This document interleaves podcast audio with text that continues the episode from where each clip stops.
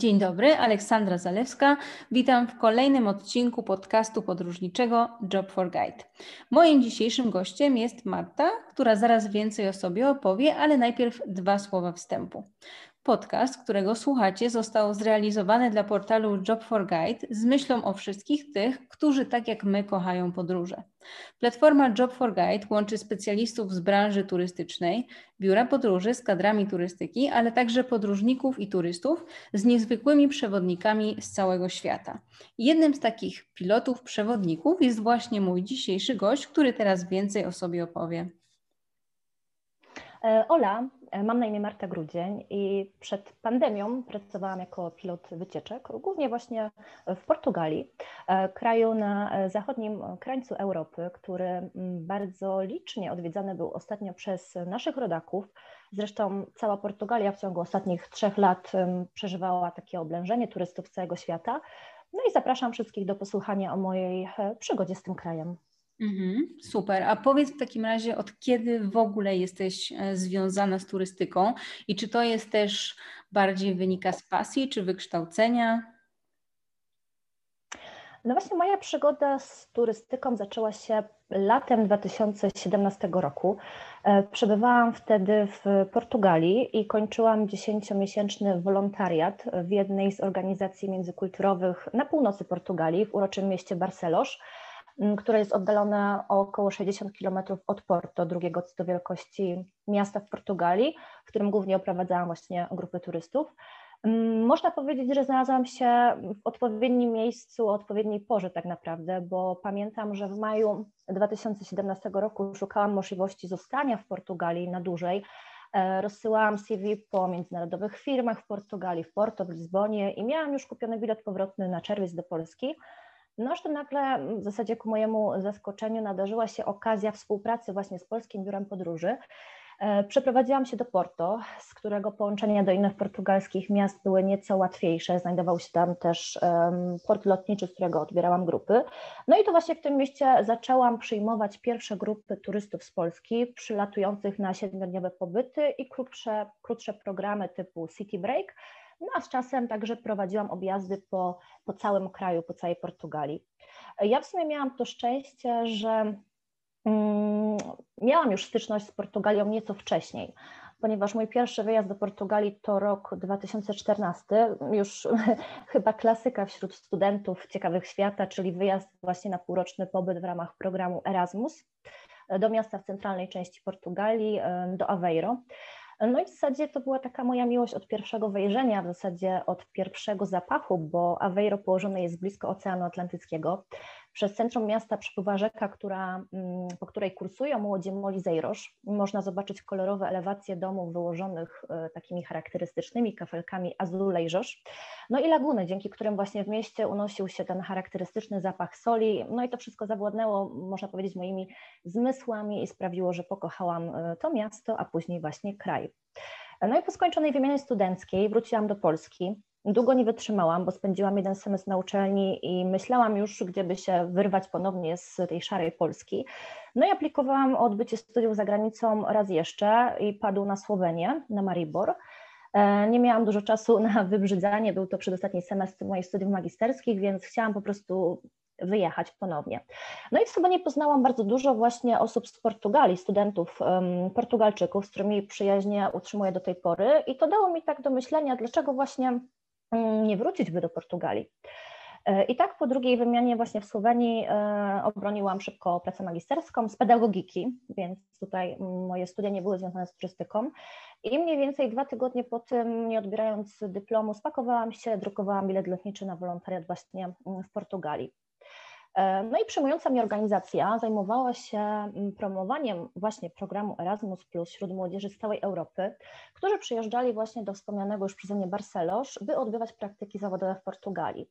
E, I my jako wolontariusze organizowaliśmy z nimi różne eventy, prezentacje, a w weekendy właśnie organizowaliśmy z nimi różne wycieczki do różnych miast e, portugalskich. I tak zaczęła się właśnie moja przygoda.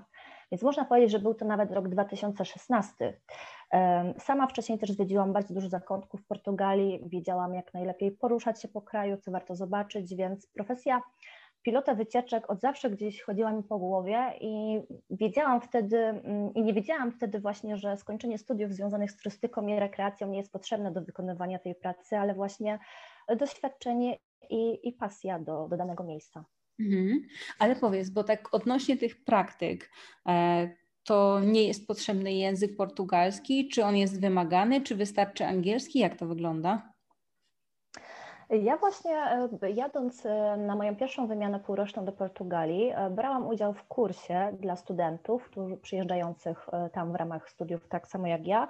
W takim półrocznym kursie mieliśmy zajęcia wieczorami, dwa razy w tygodniu i tu już miałam pierwszą taką styczność właśnie z, językiem portugalskim. Zresztą pamiętam, że mm, dwa przedmioty, które wybrałam sobie do zrealizowania za granicą, były w języku portugalskim, bo byłam jedyną E, studentką z zagranicy, więc tutaj mm, wykładowca nie chciał rezygnować z języka prowadzącego właśnie portugalskiego, więc tutaj musiałam sobie sama trochę nadrobić e, materiał, który był realizowany, więc mm, osłuchałam się dość dużo z portugalskim, chodziłam na kurs.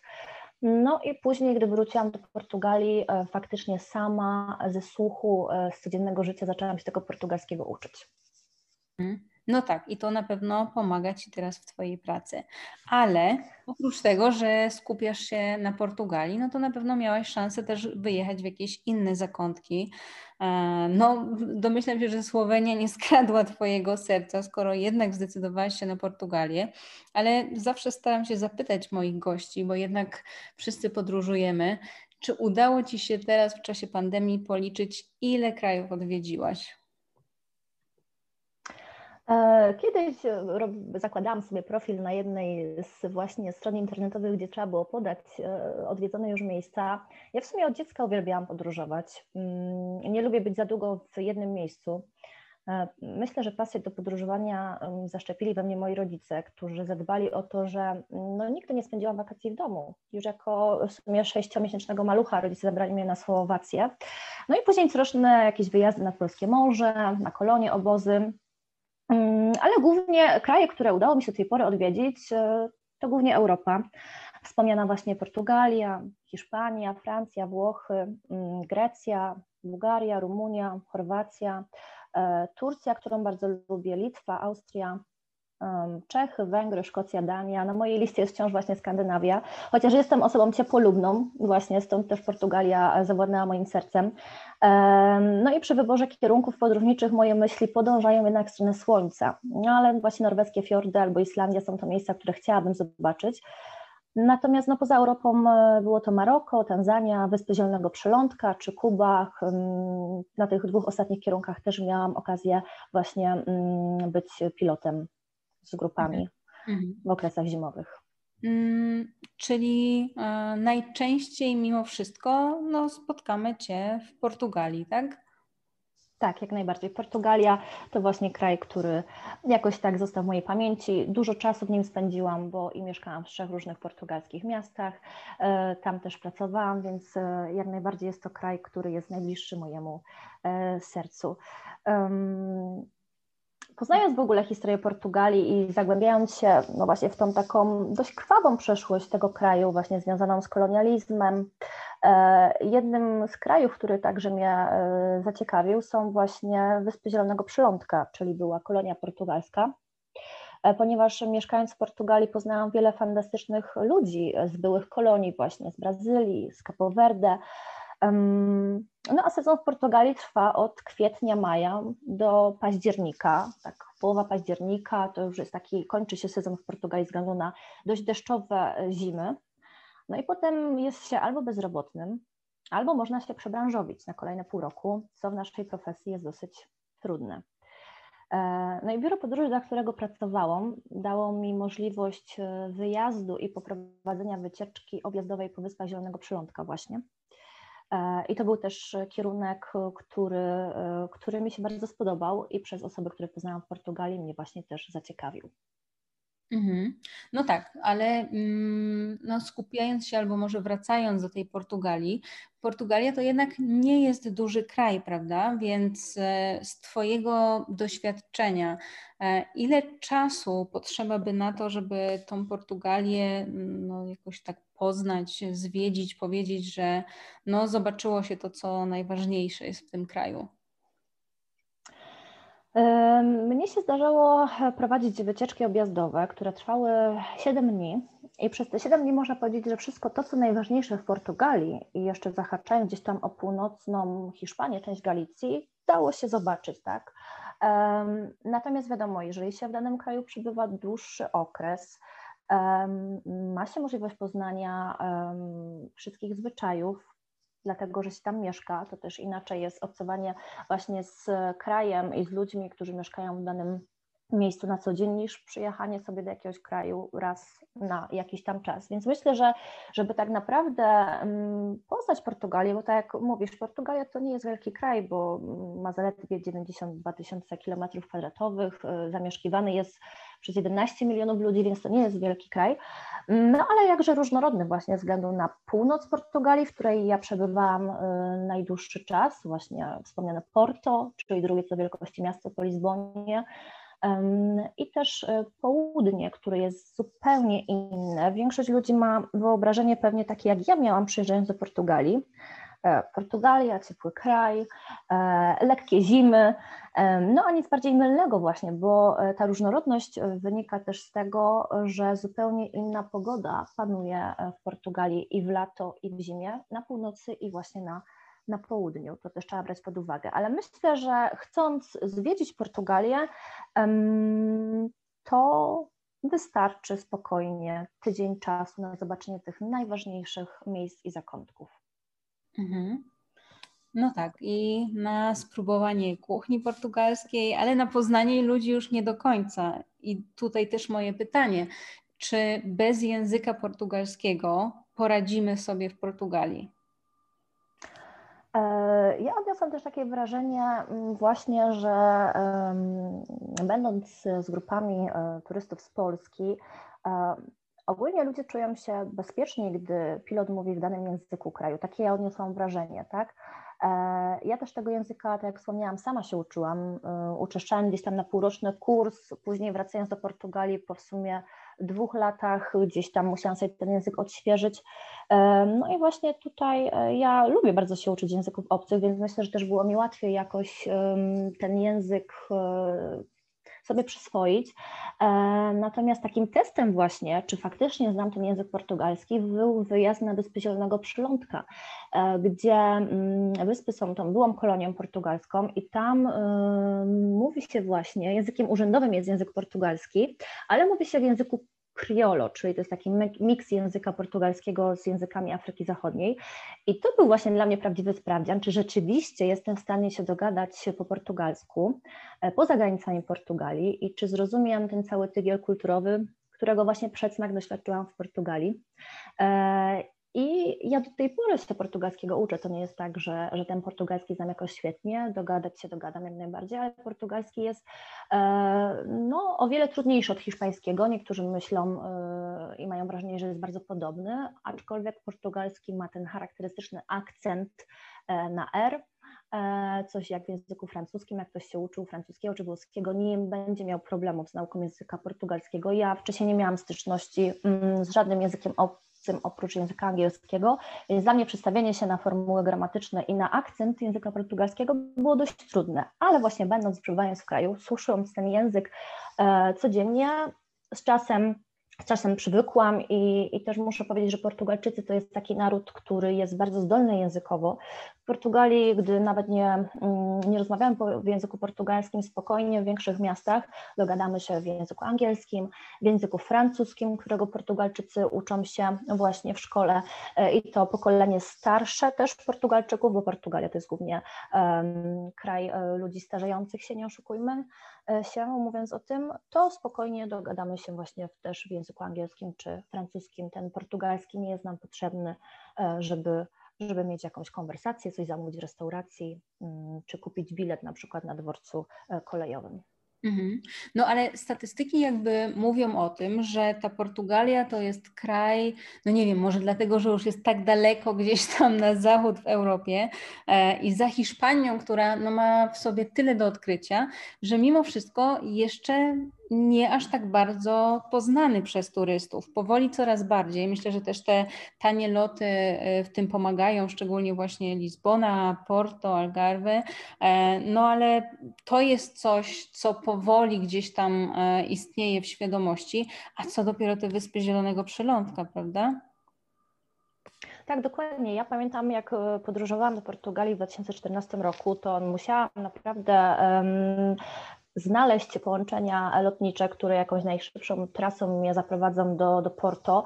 E, leciałam wtedy przez, e, z przesiadką w Holandii, w, we Francji, bo nie było właśnie tych um, tanich lotów i takich połączeń jeszcze. Dopiero to wszystko weszło um, mniej więcej tak trzy lata temu, gdy ta Portugalia zaczęła otwierać się na turystykę międzynarodową.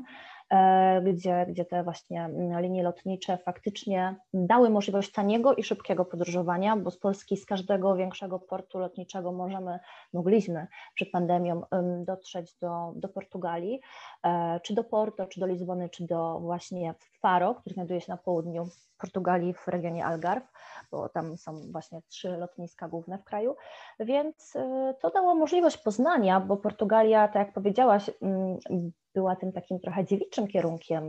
Na zachodnim krańcu Europy, e, taka przytłamszona przez Hiszpanię, bo e, Portugalczycy mają gdzieś tam w głębi w głębi duszy takie kompleksy i zawsze porównują się mm, właśnie z Hiszpanami. No i tutaj właśnie e, to mi się wydaje też zapoczątkowało tą masową turystykę i, i grupy Polaków głównie właśnie przybywających do Portugalii Mm, w ostatnich trzech latach, bo w 2019 roku, ile dobrze pamiętam, padł rekord właśnie turystów międzynarodowych odwiedzających Portugalię e, i to było 16 milionów turystów przybyło właśnie jednego sezonu mm, właśnie do Portugalii, odwiedzając głównie Lizbonę, Porto i Algarve, czyli te, mhm. te trzy regiony najbardziej sławne, rozsławione wśród turystów. Ale Twoim zdaniem, zdaniem osoby, która no, widziała trochę Portugalii, um, jakie są takie um, najważniejsze, najciekawsze miejsca, um, które trzeba by w tej Portugalii zobaczyć, jak już się tam wybierzemy? E, no, dla mnie takim miejscem, które jest e, taką prawdziwą Portugalią, tak? Bo przyjeżdżając, tak jak mówiłam, dużo osób ma wrażenie o Portugalia, słoneczny, słoneczny kraj um, i tak dalej, ale właśnie ta prawdziwa Portugalia, ta e, prowincjonalność i, i prawdziwość Portugalczyków dla mnie osobiście jest widoczna najbardziej na północy kraju, tam gdzie ja spędziłam najdłuższy e, okres będąc w Portugalii, czyli tutaj wypunktowałabym w pierwszej kolejności właśnie miasto Porto. E, które mm, jest położone nad rzeką Douro, które słynie z wina tutaj trunku Porto, które jest znane e, za granicą. E, I wydaje mi się, że właśnie ta północ Portugalii jest dobrym punktem do zaczęcia w ogóle podróży po Portugalii. Także wspomniane przeze mnie Barcelosz, dość małe miasto, e, które, mm, z którym wiąże się legenda o sławnym Galo de Barcelos, kogucie z Barcelos, który pojawia się na każdym stoisku z pamiątkami e, w Portugalii. E, także północ Portugalii to region Minho, właśnie miasto Braga, które jest też położone na północy Portugalii. E, więc te miasta przygraniczne przy granicy właśnie z Galicją wspomnianą, z północną Hiszpanią, to są bardzo ciekawe miejsca, Viana do Castello na przykład, te miejsca, które pokażą nam tą prawdziwość Portugalii, jeszcze nie stłamszoną przez przez turystów, tak? E, tylko właśnie możemy zobaczyć, jak ludzie, e, Portugalczycy e, spokojnie wiodą sobie no właśnie swoje życie na północy Portugalii, uprawiając winorośla, wino verde na przykład, czyli to zielone wino, które jest też bardzo popularne w Portugalii. W Portugalii. Natomiast kierując się już w centralną część, bo w zasadzie mówiąc o Portugalczycy mówią tylko Norte i Sul, czyli właśnie północ i, i południe, tak rozróżniają e, kierunki na mapie Portugalii. Natomiast centralna część Portugalii, to co ja mogę osobiście polecić, to właśnie miasto Aveiro, czyli nazywane jest Veneza de Portugal, czyli właśnie Wenecja Portugalii. Bardzo, bardzo studenckie miasto, bo jedno z najnowocześniejszych właśnie uniwersytetów mieści się w Aveiro. Ja bardzo, bardzo dobrze wspominam moje studenckie czasy właśnie tam. E, Aveiro samo położone jest właśnie nad e, Oceanem Atlantyckim. E, bardzo polecam też plaże Barra, Kosztanowa, które znajdują się w, właśnie w okolicy miasta Aveiro. Także Coimbra, miasto studenckie, gdzie znajduje się najstarszy uniwersytet w Portugalii, to na pewno coś warte zobaczenia.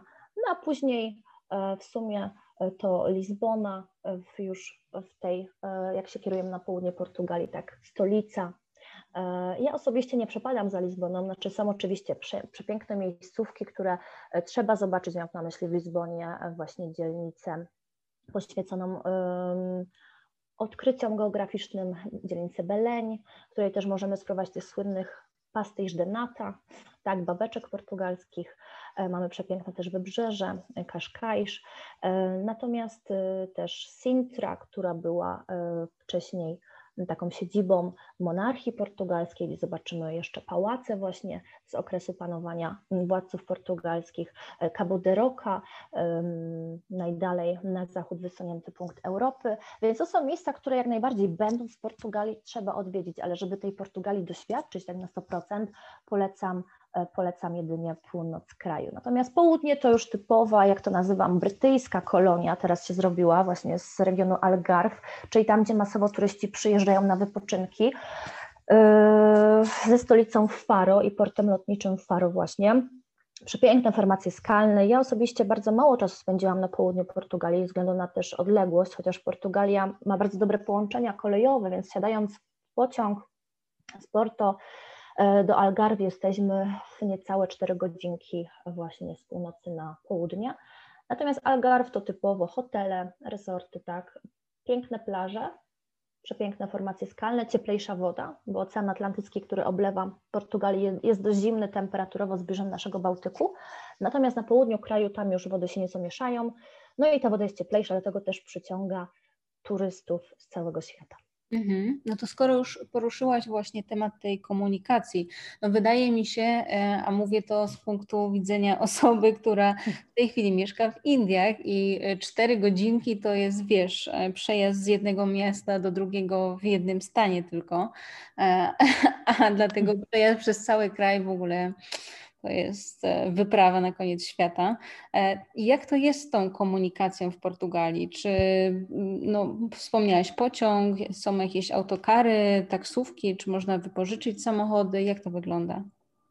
Jak najbardziej. W zasadzie mm, wszystkie środki transportu, y, które mamy dostępne w Portugalii, bo są y, autobusy, które kursują pomiędzy większymi miastami, zatrzymują się pomiędzy tymi mniejszymi.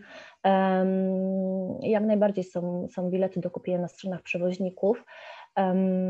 I te bilety, bilety cenowo zbliżone są do przejazdów kolejowych.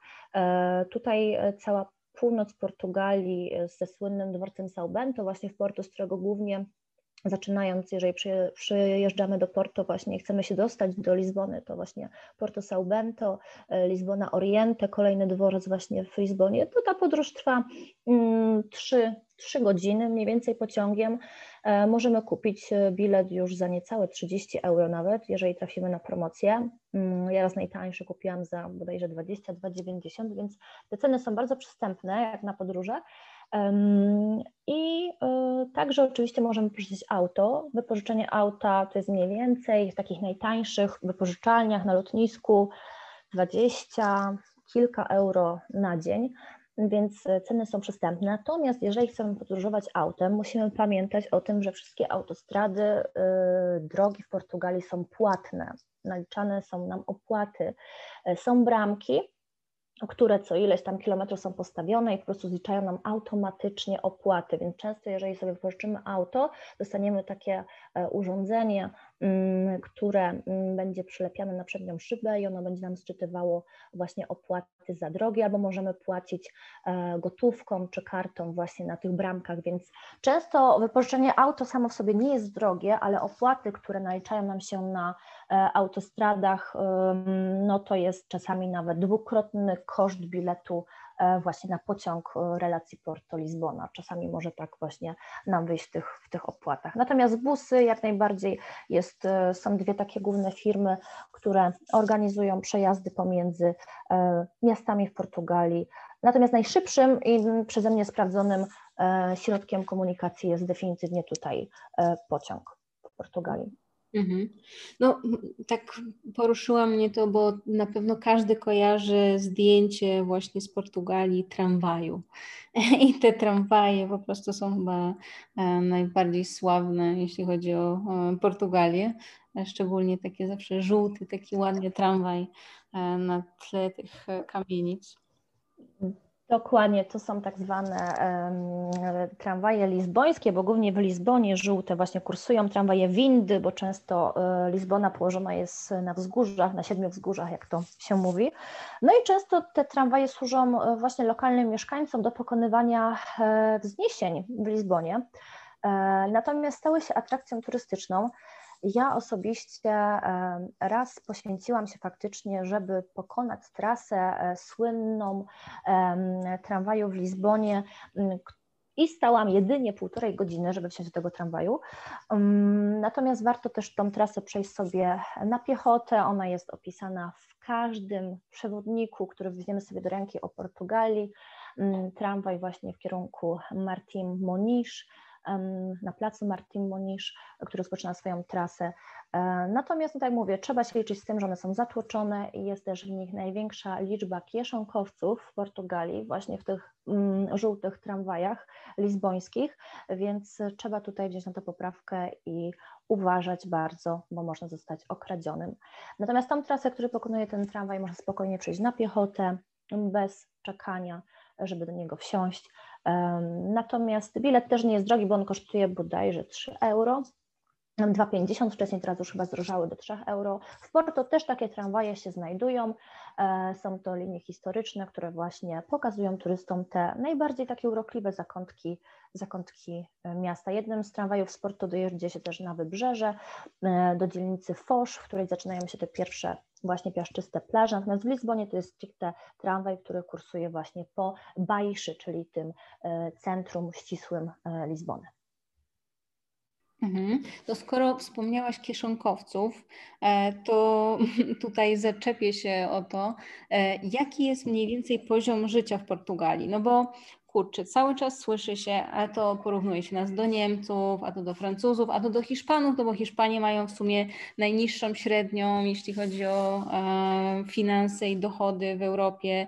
Ten kryzys, jak on się odbył, odbił tutaj na wszystkich. A jak to wygląda w Portugalii? Bo o tej Portugalii się zupełnie nie słyszy. E, no na tą chwilę, o ile dobrze pamiętam, nie chcę wpadzić w błąd, ale najniższą krajową w Portugalii to było 700 y, euro. E, to są dane z 2019 roku, e, które pamiętam, które mam teraz w głowie. No i niestety Portugalia, mimo tego, że jest pięknym, słonecznym zakątkiem na mapie Europy, Tutaj patrząc e, nawet na moich znajomych z Portugalii, którzy wyemigrowali zarobkowo do Polski właśnie, bo mają lepsze warunki w korporacjach, w firmach e, w Warszawie czy Krakowie, które oferują im znacznie wyższe zarobki, e, są tutaj po kilka lat i nie zamierzają do Portugalii wracać właśnie z względów zarobkowych. To jest ta przykra część, że mm, społeczeństwo portugalskie to jest społeczeństwo starzejące się, ponieważ młodzi ludzie wyjeżdżają za granicę kraju w poszukiwaniu właśnie e, zarobków, tak? E, tutaj to 700 euro na miesiąc to jest najniższa krajowa, tak? nie mówię, że wszyscy tyle zarabiają, bo oczywiście tak nie jest. W większych miastach, korporacjach to jest 1000 e, euro dla osób, które skończyły tutaj studia, tak? Mówię na przykładzie moich znajomych, z którymi miałam styczność, którzy szukali pracy po studiach, no to te warunki finansowe, które im proponowały, to było tak 750, 800 do 1000 euro. Natomiast y, no niestety wynajem mieszkania czy nawet pokoju, ceny były horrendalne. Ja szukałam, pamiętam właśnie tutaj wynajmu w Porto, e, no i za 200-250 euro sam pokój w Porto można było dostać, e, to było rok temu. Natomiast w Lizbonie te ceny są często dwukrotnie wyższe, tak. Więc no, gdy mamy faktycznie, ja miałam propozycję pracy właśnie e, w Portugalii, gdzie proponowano mi zarobek miesięczny 750 euro mniej więcej. Fakt, mieliśmy e, mieć e, wliczone w to lunchy, bo Portugalczycy w sumie w każdej firmie mają przerwę na lunch, mają ten lunch od pracodawcy, mm, mogą sobie wykorzystać, czy dostają właśnie dodatkowe pieniądze, mm, żeby ten lunch sobie gdzieś tam spożyć. E, natomiast no niestety bardzo wysokie rachunki za prąd w Portugalii, czy właśnie wynajem mieszkań, czy pokoi dla studentów no niestety to, co się zarobi, może być, e, może nam wystarczyć na, że tak powiem, przeżycie od pierwszego do pierwszego, natomiast żeby tam żyć i mieć jakieś oszczędności, niestety no, jest z tym ciężko, dlatego też e, ja wróciłam po e, sezonie w Portugalii do Polski właśnie i nie zdecydowałam się na podjęcie pracy tam, ponieważ właśnie no byłoby trochę ciężko zarobkowo mhm. E, pogodzić tutaj właśnie mm, pracę z mieszkaniem tam na, na stałe. To jest właśnie ten minus, który niestety dotyka większą e, część tego młodego społeczeństwa właśnie w Portugalii. Mhm. To takie wyjście do restauracji, ile nas będzie kosztowało? No i właśnie tutaj sama się dziwię, bo um, moi znajomi gdzieś, gdzieś tam się umawialiśmy, było zawsze, no to dobrze, to gdzie idziemy zjeść? To jest zawsze najważniejsza po prostu kwestia w Portugalii, gdy planujemy jakąś wycieczkę. Nieważne jest to, co zobaczymy, tylko ważne, gdzie, gdzie pójdziemy zjeść, gdzie będzie ta przerwa na lunch w której restauracji i, i to jest właśnie dla mnie było zawsze dziwne i jakoś nie potrafiłam tego zrozumieć, jak przy takich niskich zarobkach Portugalczycy mają tak e, rozwiniętą kulturę jedzenia na zewnątrz, bo tam wejście do restauracji e, nie wiąże się z jakimiś dużymi kosztami. Średnio ja przyznam szczerze, jestem osobą, która mm, nie lubi spędzać czasu w kuchni, nie mam pomysłów na gotowanie i też nie miałam czasu, bo w moim czasie wolnym, gdy dostawałam gdzieś tam dwie godziny czasu wolnego, myślałam, gdzie by szybko coś, coś zjeść. E, no i jest dużo takich taszkiń, czyli takich restauracji portugalskich, w których ja się zawsze śmiałam, że mam wrażenie, że Sanepid po prostu nie zaglądał od lat, e, bo tutaj e, wystrój czasami restauracji pozostawia wiele do życzenia, natomiast jedzenie jest przepyszne, jest to typowa tradycyjna kuchnia portugalska. I już lunch, czyli zupę, drugie danie, deser i słynne kafe, czyli espresso portugalskie, można za 6,50 euro spokojnie sobie zjeść. Więc tutaj te ceny w niektórych miejscach, może nie mówię tutaj o ścisłym centrum historycznym miasta Porto czy Lizbony, takiej cenie dorwać, ale zdarzają się miejsca, gdzie, gdzie ten lunch w cenie 6-8 euro spokojnie możemy zjeść. Natomiast nastawiając się e, na ceny dla turystów, to tak myślę, że lunch zaczyna się od 10-12 euro. To tak w tej cenie możemy sobie spokojnie już coś zjeść. Mhm. No to i tak brzmi w miarę rozsądnie, jak na europejskie e, warunki. No ale to skoro już jesteśmy przy tym jedzeniu, to w takim razie powiedz mi, jak już dotrę do tego Porto, jak już dotrę do tej Portugalii, co mam tam zjeść? No na pewno takim przysmakiem e, głównie, bo właśnie tutaj też e, należy wspomnieć o tym, zależy do której części Portugalii się wybieramy, bo ta kuchnia też różnorodnie się kształtuje w różnych częściach. Natomiast no, to, co Portugalczycy robią, lubią, to na pewno są owoce morza, czyli wszystkie mariszkosz. E, w Portugalii znajdziemy dużo takich restauracji, które nazywają się marisqueira, czyli restauracje z owocami morza stricte, e, gdzie mm, ja polecam oczywiście krewetki, czyli camarão, polecam także lulasz, czyli kalmary, wszystkie ryby, słynny bacalhau, czyli właśnie dorsz, który w Portugalii podawany jest na, mówi się, że na 365 sposobów, czyli tyle, ile mamy dni w roku, tyle Portugalczycy mają faktycznie przepisów na, na dorsza. Ten najsłynniejszym jest chyba właśnie bacalhau abrasz.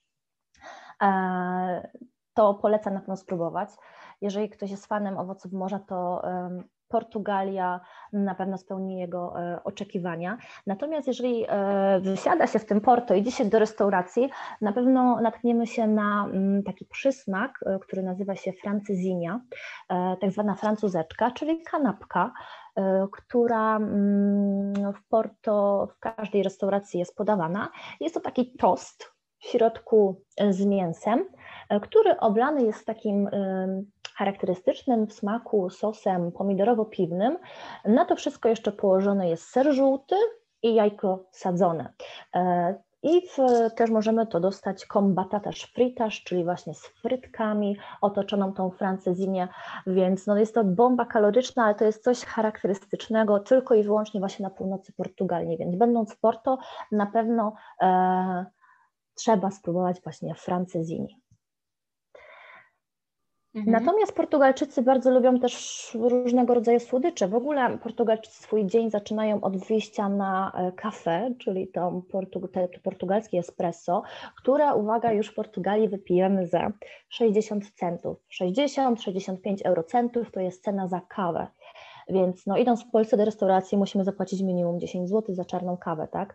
Oni mają tą kulturę picia kawy naprawdę e, wpojoną i dzień muszą zacząć od kawy. Tam taką rzeczą, którą mnie zaskoczyło było to, że e, w mieszkaniu nikt nie ma czajnika elektrycznego, ponieważ raz, że prąd jest bardzo drogi w Portugalii, no a dwa, oni po prostu lubią wychodzić, więc każdy Portugalczyk budząc się rano ma ulubioną swoją cukiernię, tak zwaną pastelarię, więc chodzą sobie do tej ulubionej pastelarii właśnie na portugalską kawę. No i portugalskie śniadanie wcale nie jest obfite. Oni nie idą w myśl zasady, że właśnie im więcej się źle, zje na śniadanie, tym lepiej. E, ale właśnie to słynne kafe i do tego tost, najczęściej torrada, czyli taki gruby chleb tostowy posmarowany masłem i często tą torradę lubią sobie moczyć e, nie w espresso właśnie, a w kafe com leite, czyli właśnie kawie z mlekiem albo meja de leite. Mm, to są takie dwie najpopularniejsze właśnie e, kawy zamawiane w każdej cukierni portugalskiej. No i właśnie Później Portugalczycy mm, w firmach mają przerwę na lunch, która jest mniej więcej od godziny 12 do godziny 15. W Portugalii nie ma czegoś takiego jak siesta. Wszystko normalnie jest otwarte, wszystko działa. Mm, jeżeli wybieramy się do takich instytucji jak bank, to wiadomo, e, na przykład na pięć otwartych stanowisk będą to tylko dwa, bo właśnie ludzie wtedy, pracownicy wychodzą zmieniają się, żeby sobie zjeść ten lunch. Często też pracownicy dostają dodatkowe pieniądze od pracodawcy właśnie e, na lunch, taki dodatek lunchowy w Portugalii, e, więc też ta kultura właśnie jedzenia na zewnątrz stąd się też wzięła w firmach w szczególności. No i obiad właśnie w Portugalii składa się z tych trzech dań, zupy, głównego dania, deseru obowiązkowo Mm, i właśnie kolejnej kafe, czyli kolejnej właśnie portugalskiej e, kawy. Natomiast takim mm, celebrowanym posiłkiem, najważniejszym w Portugalii jest e, jantar, czyli właśnie kolacja, na którą Portugalczycy po pracy wybierają się z rodzinami, umawiają się ze znajomymi właśnie w e, restauracjach i tam do późnych godzin wieczornych siedzą, rozmawiają, popijają drinki, portugalskie wina, których jest ogrom w Portugalii, białe, czerwone, e, czy właśnie słynne e, wino Porto e, na zakończenie posiłku. I tak rozmawiałam naprawdę późnych godzin wieczornych, bo tam wszystkie i czy supermarkety, czy restauracje spokojnie działają do godziny 12, pierwszej w nocy. Mhm. No ale jak ktoś jest wegetarianinem, tak jak ja, to co on tam sobie zje w tej Portugalii? No, to jest, e, to jest ciężko. Jeżeli e, jest się wegetarianinem, to niektórzy jedzą jeszcze te owoce morza, tak? E, weganie raczej, raczej są bardziej wybredni, natomiast no, jest to ciężkie, bo ja miałam taki epizod w swoim życiu, gdzie starałam się nie jeść mięsa, no i no, to, jest, to jest wyczyn. Nieraz mi się trafiło też w grupie właśnie pytanie, a Pani Marto, gdzie można coś zjeść bezmięsnego, tak? Bo jak już zaczęłam mówić o tej francezinie, o, o też e, w ogóle Portugalczycy, mimo tego, że mają dostęp do świeżych produktów owoców morza, e, często wybierają właśnie e, mięso, bo jest to właśnie często wołowina, którą bardzo lubią, jakieś steki, to jest bardzo popularne. Wszystko jest podawane z frytkami właśnie, z batatas fritas, to po prostu ryż, E, arroz albo batatas fritas to jest do każdego dania. Natomiast no, będąc wegetarianinem, e, jeżeli ktoś nie je mięsa, faktycznie musi się nieźle nagimnastykować, żeby coś sobie wybrać. Mm, z takich szybszych przekąsek, e, coś jak jakieś, wiadomo, bagietki, niekoniecznie typowo portugalskie jedzenie, ale no jest ciężko. Wybrać się do restauracji, jedynie co mogłabym polecić i co jest dostępne, to są zupy w postaci kremów, Portugalczycy bardzo lubią właśnie creme de legumes, czyli ten krem warzywny, czy nawet rosół podawany jest w postaci kremu, więc oni te zupy jedzą w postaci kremów najczęściej. Natomiast no, jeżeli je się owoce morza, to wtedy ten wybór ryb jak najbardziej. Natomiast jeżeli E, też owoce morza się odstawia, wtedy jest faktycznie no, ciężko. Nawet teraz w tym momencie nie przychodzi mi e, jakaś potrawa, która nie zawierałaby mięsa czy owoców morza, czy, czy mięsa w czystej postaci, którą można by spróbować w Portugalii. No mówię sobie jajecznicę albo jajko sadzone.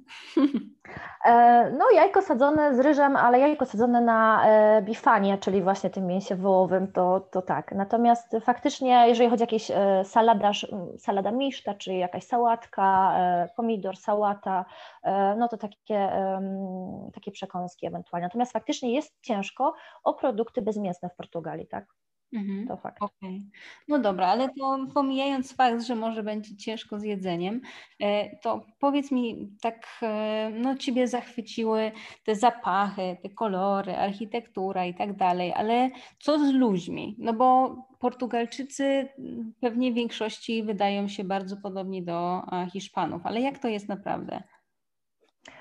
No właśnie, ludzie i tu w dużej mierze oni spowodowali, że e, powróciłam do Portugalii, bo właśnie na mojej drugiej wymianie studenckiej poznałam dużo osób, które z Portugalii gdzieś tam przyjechały. E, słyszałam ten język portugalski, coś tam mi świtało, pamiętałam zwroty i mówię, hmm, dobra, wracam, no tak super ludzie, mam fajne wspomnienia e, i, i, i to właśnie zadecydowało o tym, że tam powróciłam. I faktycznie na Portugalczycy ja chyba nigdzie nie spotkałam się z taką otwartością, y, z taką też ciekawością, akceptacją, tolerancją dla drugiego człowieka, jak w Portugalii. E, więc to jest kraj naprawdę e, wielokulturowy, bo przechodząc gdzieś tam ulicami Porto, a w szczególności Lizbony, co drugi przechodzień to jest osoba z byłych kolonii portugalskich, właśnie z Angolii, z Mozambiku, z Zielonego Przylądka, z Brazylii. E, więc to społeczeństwo jest naprawdę różnorodne e, i, i to właśnie ludzie, e, ta wielokulturowość spowodowała, że no, Portugalia jest dla mnie tym szczególnym miejscem. Ludzie są naprawdę otwarci, są tolerancyjni, są, są sympatyczni, zawsze pomogą. I to w każdym wieku Portugalczycy, i, i to młodsze pokolenia, i starsze e, są ciekawi, zapytają. Nie ma tej, tej takiej znieczulicy, która jest u nas na ulicach. Ludzie się na siebie nie patrzą e, dziwnie, nie, nie oglądają się za sobą, tylko nawet nie pytając, pomogą. Ja kiedyś miałam sytuację właśnie, gdzie tam miałam taki mały wypadek w grupie i nim się obejrzałam, to już nadeszła pomoc i, po prostu e, wszyscy byli dookoła gotowi do pomocy, także to mnie zaskoczyło, że Portugalczycy są tak otwarci i ciekawi drugiego człowieka i zawsze właśnie tą pomocną dłoń nam wyciągną i, i, i oni mnie właśnie tym, tą swoją taką prostotą urzekli w tym, jacy są. Właśnie e, ten naród portugalski jest taki, że poczułam się lepiej niż u siebie w domu, bo wielokrotnie, gdy moi znajomi zaprasza, zapraszali mnie na jakieś kolacje czy, czy święta Bożego Narodzenia do swoich rodzinnych domów, to naprawdę miałam wrażenie, że jestem niejednokrotnie przyjęta lepiej i czułam się lepiej niż w kręgu swojej jakiejś tam dalszej rodziny, z którą się spotykamy raz na, na jakiś czas właśnie e, w jakichś okazjach świątecznych czy, czy, czy urodzinach, więc no właśnie to jest to, um, polecam, zresztą każdy jak, jak mm, będzie miał styczność z Portugalczykami, myślę, że potwierdzi moje, moje słowa. Mhm. A muzyka też Cię urzekła? E, muzyka, jeżeli mówimy o tej tradycyjnej muzyce, którą jak ktoś się gdzieś tam interesował Portugalią, na pewno natrafił, czyli mam tutaj na myśli fado, portugalską muzykę, która zresztą mm, znajduje się na niematerialnej liście dziedzictwa kulturalnego UNESCO, właśnie fado, które też wpływa, wydaje mi się, na tą tożsamość kulturową Portugalczyków, bo fado opowiada o tak zwanym e, saudade, czyli właśnie takiej tęsknocie, smutku. E, mówi się, że właśnie fado było śpiewane przez żeglarzy, przez żony żeglarzy, bo głównie kobiety mm, wykonują fado, e, które w tęsknocie właśnie ze swoimi marynarzami śpiewały te takie nostalgiczne pieśni. Także mm, ludzie z byłych kolonii portugalskich, którzy mieszkają w Portugalii, też gdzieś wzmianki historyczne mówią o tym, że to oni gdzieś tam w tęsknocie za właśnie swoim krajem, rodziną wykonywali to, to fado. I faktycznie jest to najbardziej taka popularna mm, muzyka w Portugalii, natomiast ona jednak nie należy do moich ulubionych, ponieważ e, faktycznie, gdy się siedzi w, wieczorem w portugalskiej restauracji, słyszy się to fado, oczywiście ona nadaje klimatu i jest to piękna muzyka na swój sposób. Jeżeli jeszcze gdzieś tam zrozumie się teksty fado, które w dużej mierze opowiadają o tej miłości, utraconej miłości, tym smutku, tęsknocie właśnie za ojczyzną, za jakąś e, miłością niespełnioną, no to one nadają takiego klimatu faktycznie. Mm, natomiast e, też duży wpływ w Portugalii ma muzyka brazylijska, e, muzyka właśnie afrykańska. Tutaj też dużo ludzi uprawia sztukę, sporty typu capoeira, które właśnie są z Brazylii, także tutaj ten tygiel kulturowy, czy muzyka kapowerdyjska, właśnie to też tutaj ma duży wpływ w Portugalii, e, więc, więc wielokulturowość na scenie muzycznej także jest obecna w Portugalii. Natomiast tą najbardziej tradycyjną muzyką to jest fado. E, polecam sobie przesłuchać, jeżeli ktoś jakoś e, nigdy nie miał, nie spotkał się z tą muzyką, to jak najbardziej polecam sobie wbić fado, takie gwiazdy jak Marisa, Ana Moura, które wykonują e, teraz właśnie Fado, czy królowa Fado, Amalia Rodriguez, która e, już zmarła w 1999 roku, ale jej muzyka nadal w Portugalii jest właśnie żywa, ponieważ grają ją e, i wykonują fadziści, także to, to na pewno jest do posłuchania. To w takim razie, czy uważasz, że Portugalia jest takim krajem, który każdy powinien odwiedzić? Jak najbardziej. Myślę, że osoby, które mm, lubią e, takie zakątki, które mm, mieszają tą właśnie wielokulturowość e, i które są słonecznymi zakątkami Europy, e, jak najbardziej powinni odwiedzić Portugalię, ponieważ spotkają się tam właśnie z ciepłym przyjęciem Portugalczyków, też e, niejednokrotnie niższymi cenami e, niż w krajach sąsiadujących, czyli właśnie w Hiszpanii czy e, w, we Francji. Więc myślę, że każdego, kto lubi bliskość oceanu, który lubi poczuć tą właśnie wolność, doświadczyć pięknych widoków, plaż portugalskich, których jest naprawdę masa. To właśnie rzeczy, które przyciągają turystów do Portugalii. Myślę, że każdy powinien jak najbardziej tego, tego doświadczyć. Za sami Portugalczycy pomocni, otwarci, szczerzy sprawią, że naprawdę każdy poczuje się w Portugalii e, jak w domu, a nawet lepiej, więc polecam. Mhm.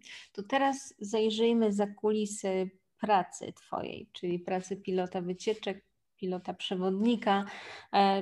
No bo o to też zawsze pytam e, moich gości, mhm. bo to mhm. jest coś, co na pewno naszych słuchaczy interesuje. E, czyli właśnie z jakimi wyzwaniami przyszło Ci się mierzyć, jakie, no nie wiem, jakieś kryzysowe sytuacje, e, no ale też te ciekawsze, śmieszniejsze. No kiedyś wydawało mi się, że jak nie ukończę kursu pilota, wycieczek, jakichś dodatkowych szkoleń, mm, to nie będę dobra w tym, co robię. No i akurat jak zaczynałam swoją przygodę z turystyką, to zniesiony został obowiązek posiadania mm, legitymacji pilota. No i mm, taki zawsze też pozytywny feedback od turystów, czy jakieś zdjęcia, podziękowania, to na pewno coś, co sprawia radość po każdej wycieczce.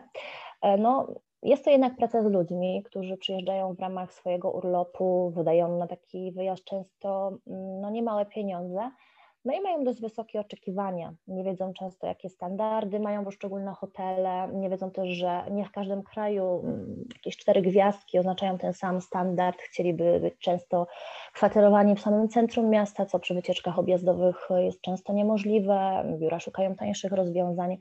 No innym słowem są to kwestie w dużej mierze niezależne od nas pilotów, tak?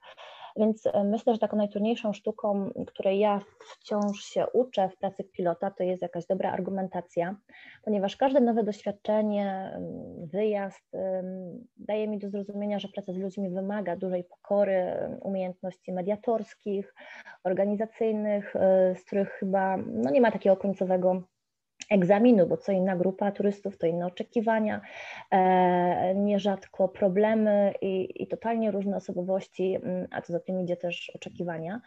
Mhm. Ale tu Ci wejdę w no słowo, no. jeśli pozwolisz. Mhm. No jednak skończyłaś studia pedagogiczne, czyli no masz odpowiednie przygotowanie do tego, żeby z tymi ludźmi i małymi i dużymi pewnie też sobie radzić. E, tak, faktycznie praca z ludźmi, e, myślę, wydaje, że pedagog jest takim kierunkiem, który przygotowuje właśnie do pracy z ludźmi. E, no i ja chyba miałam to też szczęście, że nic poza mm, takimi totalnymi klasykami, których oczywiście ja nikomu nie życzę, czy to pilotom, czy uczestnikom, się nie przydarzyło. Standardowo były to jakieś wyprawy na SOR z bolącym zębem, gorączką, zagubione dokumenty, co skutkowało samotną często wyprawą uczestnika właśnie do ambasady w Lizbonie, no bo to jedyne miejsce, w którym sobie można wyrobić paszport, jeżeli się go zgubi. No i jeden raz e, faktycznie miałam takie zdarzenie, podjechała karetka, ponieważ przez nieuważność jednej z uczestniczek, e, zamiast podziwiać portugalskie kamienice, ta patrzyła po prostu w telefon, pośliznęła się na słynnej portugalskiej kalsadzie, czyli właśnie takich płytkach malutkich malutkiej kosteczce, która często robi się dość śliska, gdy, gdy pada, no i rozbiła sobie brodę. Co prawda dostała dwa szwy, było po krzyku, no ale nim się obejrzałam, karetka przyjechała, bo właśnie miły starszy pan, widząc całą sytuację i krew na chodniku od razu bez pytania wykręcił 112, także tu właśnie kolejna, kolejny przykład y, tej uprzejmości i, i pomocy ze strony mm, Portugalczyków. Natomiast mówiłaś coś jeszcze o um, najśmieszniejszej, zabawnej, tak. Um, jest taka jedna sytuacja, która utkwiła mi w pamięci, ponieważ zadziwiające jest dla mnie to um, i w sumie też trochę śmieszne właśnie, jak można wykupując wycieczkę nie pamiętać z jakiego biura podróży się korzystało.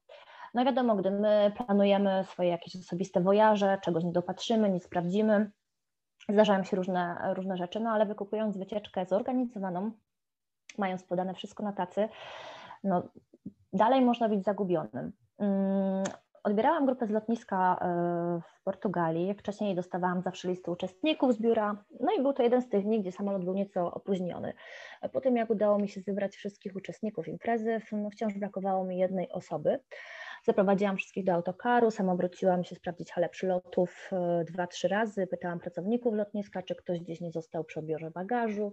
No i też pomyślałam, że biuro nie dało mi po prostu znać, że ktoś e, nie pojawił się na lotnisku w Polsce, zrezygnował z ostatniej chwili z wyjazdu. Zobaczyłam wtedy grupę turystów e, z Polski, zapytałam pilota z konkurencji, czy przez przypadek nie ma pani Iksińskiej ze sobą w grupie. E, pytałam innych uczestników, no cisza, myślałam, okay, no nic, ktoś po prostu się nie zjawił na lotnisku. Na drugi dzień telefon z biura, że uczestniczka jednak się znalazła, ale znalazła się w innym hotelu z inną grupą, no i że dotrze na miejsce naszego zakwaterowania sama. No i wtedy nie wiedziałam, czego mam się spodziewać. Oczekiwałam najgorszego, czyli komentarzy typu zostawiła mnie pani, porzuciła, biuro się nie interesowało.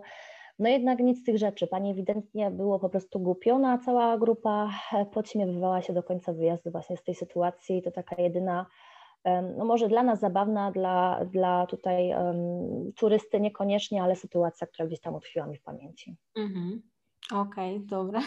Dziękuję Ci bardzo za ten przykład.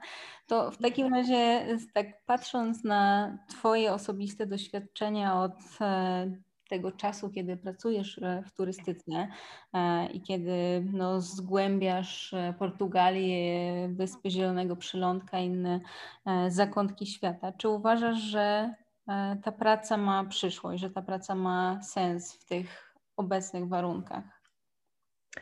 E, mówiąc ogólnie, jak najbardziej, chociaż właśnie obecna sytuacja nie ukazuje tego. Ja staram się no, myśleć pozytywnie, że wszystko, co związane z e, COVID, minie, granice znowu się otworzą i może nie wszystko będzie takie same, ale wcześniej czy później wrócimy do podróżowania. no bo każdy z nas potrzebuje takiej chwili oddechu, urlopu, y, ludzie są zmęczeni tą całą sytuacją, piloci tęsknią za pracą i, i pasją do podróżowania, więc myślę, że mm, ta turystyka wróci, ale czy w takim samym wydaniu? Na to pytanie chyba nikt z nas nie jest w stanie teraz odpowiedzieć. No i właśnie teraz Portugalia boryka się z bardzo dużym problemem zachorowań na COVID, e, jak i bardzo dużą umieralnością przypadającą na liczbę mieszkańców. E, bo tak jak mówiłam, no Portugalia to stosunkowo niewielki kraj, liczący zaledwie 11 milionów ludzi, a według najnowszych obostrzeń mm, wprowadzono obowiązek właśnie wykonywania testu przed e, przylotem do Portugalii. E, no i tylko z wynikiem negatywnym, jak już w większości krajów, można przylecieć do tej kontynentalnej części tego kraju, bo oczywiście Portugalia to nie tylko kontynent, to także Madera, tak, wyspa, to także archipelag Azorów. No i przed nowymi obostrzeniami, jeszcze jakieś miesiąc, dwa temu, dużo hoteli dostało taki certyfikat Clean and Safe, wydawany przez Turismo de Portugal i była jakaś nadzieja na to, że turyści będą przyjeżdżać, no a teraz niestety nie wiadomo, jak długo to wszystko potrwa.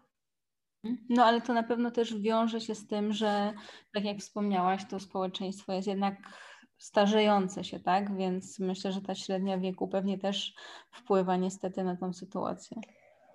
No niestety tak, Portugalia sobie bardzo dobrze radziła, no ale prezydent Portugalii, który zresztą teraz oni mieli jakoś Tydzień temu wybory kolejne, właśnie Marcello stwierdził, że e, okej, okay, postaramy się żyć normalnie, otworzyli wszystko na święta Bożego Narodzenia e, w grudniu, no i to niestety zaprocentowało im tym e, wysokim wskaźnikiem zachorowań i umieralnością w tej chwili w Portugalii, więc sami widzimy, oczywiście są zwolennicy, są, są osoby, które uważają, że, że w ogóle COVID absolutnie nie istnieje, że to jest jakiś wymysł, są osoby, które E, jak najbardziej wierzę w całą pandemię, a tutaj nie będę się teraz wypowiadała na takie tematy i wchodziła w jakieś szczegóły, ale faktycznie no, to pokazało, e, że jednak nie opłacało się Portugalii luzować obostrzeń. Mm, i na kilka dni świąt, y, bo tam restauracje były jeszcze dwóch tygodni temu pootwierane, wszystko działo normalnie, tak, bo tak dla Portugalczyków E, było bardzo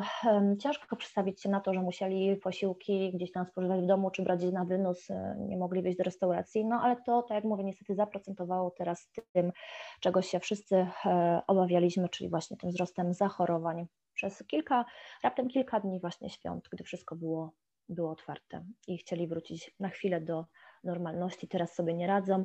Ostatnie informacje, które jakieś do mnie dotarły, to to, że Portugalczycy mm, nie mają już miejsca w szpitalach, starają się właśnie wywozić chorych na Maderę, e, nawiązują współpracę z e, szpitalami w Austrii, w Niemczech, więc no niestety jest ciężko. Mhm. Rozumiem, no ale w takim razie no, na pewno wpłynęło to na Twoją karierę, tak jak na karierę wszystkich, więc jakbyś mogła też o tym powiedzieć i no i siłą rzeczy co byś robiła, gdybyś nie pracowała w turystyce? Czy rzeczywiście myślisz, że no, poszłabyś w stronę tej pedagogiki? E, no właśnie dla mnie turystyka była taką furtką, która pokazała mi nowe możliwości, mm, dała mi szansę na osobisty rozwój, pozwoliła otworzyć się właśnie na ludzi. No i bardzo chciałabym do niej wrócić, czy to w charakterze pilota wycieczek, czy spróbować e, rezydentury na zupełnie innej destynacji, spróbować czegoś nowego. E, obecnie właśnie pracuję w zawodzie jako nauczyciel. Mm, po studiach nie miałam tej możliwości, aby tego doświadczyć, więc w tym w myśl zasady, że nic nie dzieje się bez przyczyny, po sześciu miesiącach spędzonych w domu, wyczerpaniu postojowego, zdecydowałam się spróbować pracy w zawodzie. No i staram się ten czas wykorzystać w 100%. No jednak wiem, że całym moim sercem czekam na usłyszenie komunikatu właśnie na lotnisku, że samolot do Porto jest gotowy przyjąć Państwa na pokład. I mam nadzieję wrócić jeszcze do turystyki, na to czekam. Natomiast teraz ten czas staram się wykorzystać taki osobisty rozwój i, i spróbowanie tej pracy właśnie w zawodzie nauczyciela. Mhm.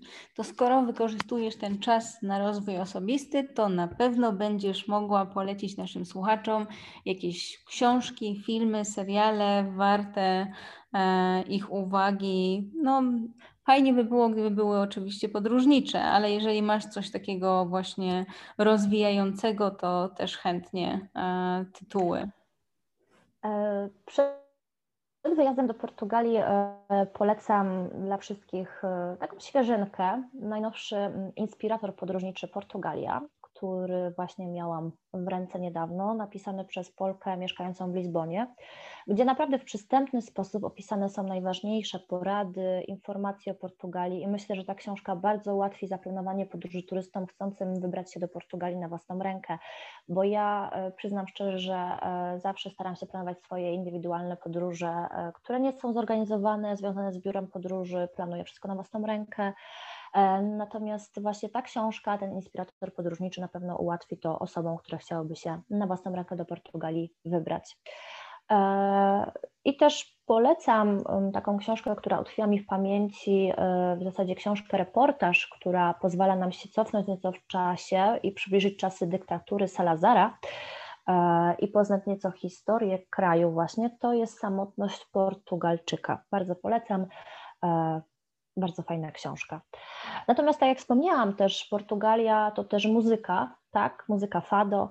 E, polecam sobie wbić w internet właśnie e, hasło fado, e, gdzie możemy posłuchać właśnie Marizy, Anna Moury, czy też polecam bardzo gatunek morna, który jest zbliżony do fado, muzyka z Zielonego Przylądka w wykonaniu słynnej Cezarii Ewory, która także w Portugalii jest jest dość sławna, także to na pewno polecam na pierwsze spotkanie z Portugalią. Mhm. Super, no bardzo Ci dziękuję w takim razie. E, I powiedz, gdzie w pierwszej kolejności się wybierzesz, jak już będzie można wyjechać? E, no na pewno będzie to kierunek z dużą ilością witaminy D, której tak brakuje w szarej polskiej covidowej zimie, więc, e, więc na pewno jak nie Portugalia, to kierunek, gdzie gdzie będzie można się wygrzać w promieniach słońca. I będzie słońce, pewnie. Bardzo Ci dziękuję Marta za rozmowę. E, jak słyszycie, no Marta zna dobrze e, swoją pracę, wie e, jak sobie radzić z sytuacjami, które no dla niektórych pewnie byłyby ciężkie, ale Marta sobie świetnie z nimi radzi, no i do tego oczywiście zna Portugalię i inne kraje, więc jeżeli będziecie chcieli nawiązać współpracę z Martą, zapraszamy e, na portal Job for Guide. Rejestracja, korzystanie są bezpłatne, więc możecie wszystko e, o Marcie tam znaleźć i się z nią umówić na jakąś wspólną wycieczkę, może po Porto. Tak, dziękuję bardzo za rozmowę i zapraszam wszystkich do Portugalii.